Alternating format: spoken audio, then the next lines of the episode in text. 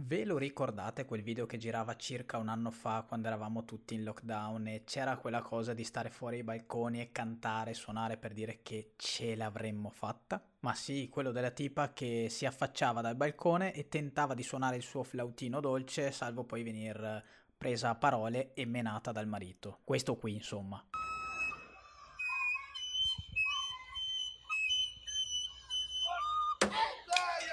Ecco, quando l'ho visto la prima volta ho riso. So che l'avete fatto pure voi. Confessatevi li marrani. E infatti mi era capitato sotto tiro proprio perché lo stavano condividendo tutti, insomma era virale. Passati i primi momenti però cosa è successo? L'ho rivisto anche in versione integrale, ci ho ragionato su e quando mi sono accorto che quello che si vedeva era una scena di violenza non ho più riso tanto. Riflessione di oggi. Perché quel video, nonostante le brutture mostrate, ci fa tanto ridere? Ma soprattutto, vi siete accorti che sul web c'è un problemino con i contenuti che ci fanno o dovrebbero farci ridere?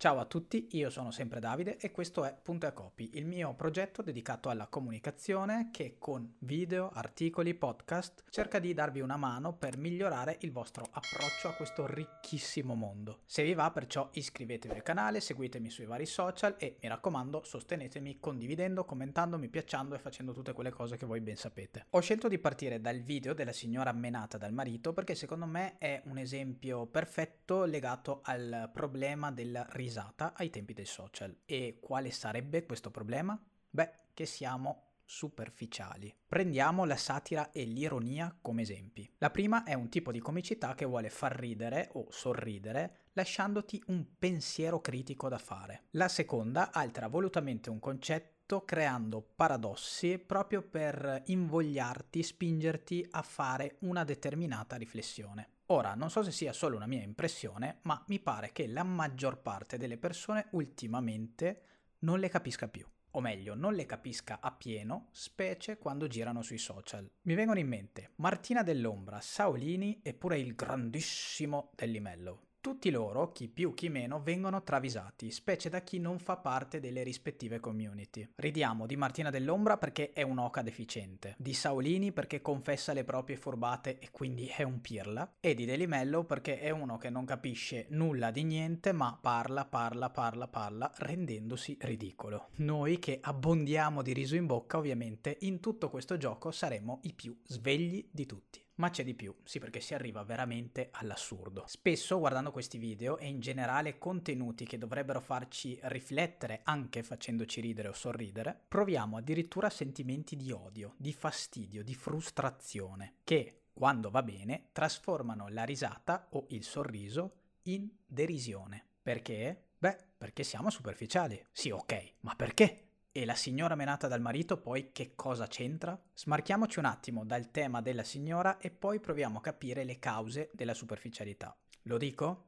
E diciamolo, quel video, nella sua tragicità, contiene degli elementi comici. E non prendetevela con me, c'è poco da fare i politicamente corretti. La comicità dipende da fattori culturali e per quanto detestabile, un accadimento ci fa ridere anche quando non vorremmo o dovremmo. Magari è proprio questo conflitto interiore a farci scappare la risata. Non credo sia uno shock per voi sapere che esistono battute sui neri, sulle donne, sui gay, sui morti, sui disabili. First reaction, shock. A volte è più facile ridere che non ridere, perché la risata è un meccanismo quasi involontario. A questo punto allora andiamo a vedere cosa ci sia tanto da ridere nel filmato della donna sul balcone. 1. Se il trend è cantare e suonare bene fuori dai balconi per condividere un momento di bellezza, beh, qui abbiamo un flauto dolce, lo strumento forse più triste dell'intero universo, suonato tra l'altro in maniera terrificante. È un contrasto, sì, e fa ridere. 2. I protagonisti del video sono evidentemente delle persone con dei problemi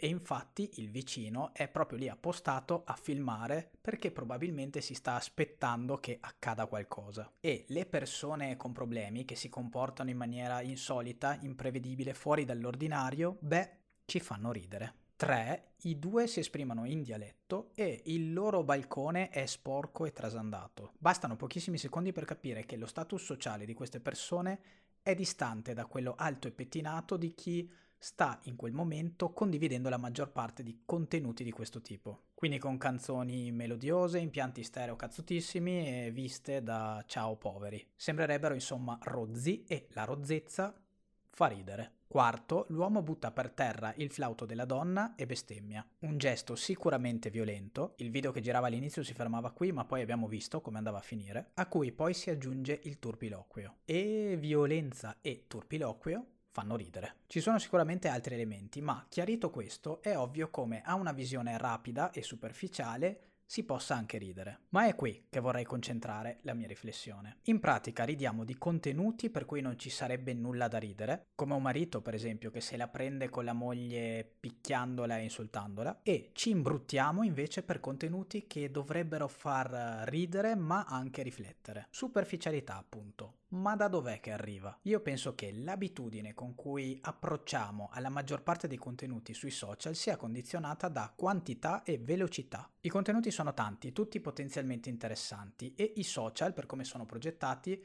cercano di farci rimanere lì, sulle loro pagine, il più a lungo possibile, abituandoci a scrollare. Per star dietro a tutto sto po' di roba dobbiamo per forza essere veloci, perché il bisogno di altro piacere è incessante e l'accumulo di contenuti, anche quando stiamo magari fruendo qualcosa che ci piace, ci fa come sentire che ci stiamo perdendo qualcosa. Insomma, quello che non stiamo fruendo sono come tante promesse di potenziale appagamento e questo ci dà fastidio. Se il quadro generale è questo e se l'educazione digitale in generale manca, non dico tanto nei giovanissimi che poverini sono sempre presi da esempio come vittima sacrificale perfetta, ma piuttosto negli over 40 ho visto cose che voi umani capite bene che non c'è spazio per la riflessione, per l'approfondimento. Non c'è l'abitudine insomma a porsi delle domande su quel che stiamo guardando. E quindi sì, Martina dell'Ombra, sei un'oca. Sì, Saolini, sei un pirla. E sì, caro Delli, non capisci nulla. E oddio che ridere questa cretina sul balcone. Il mondo è popolato da deficienti e io sono un genio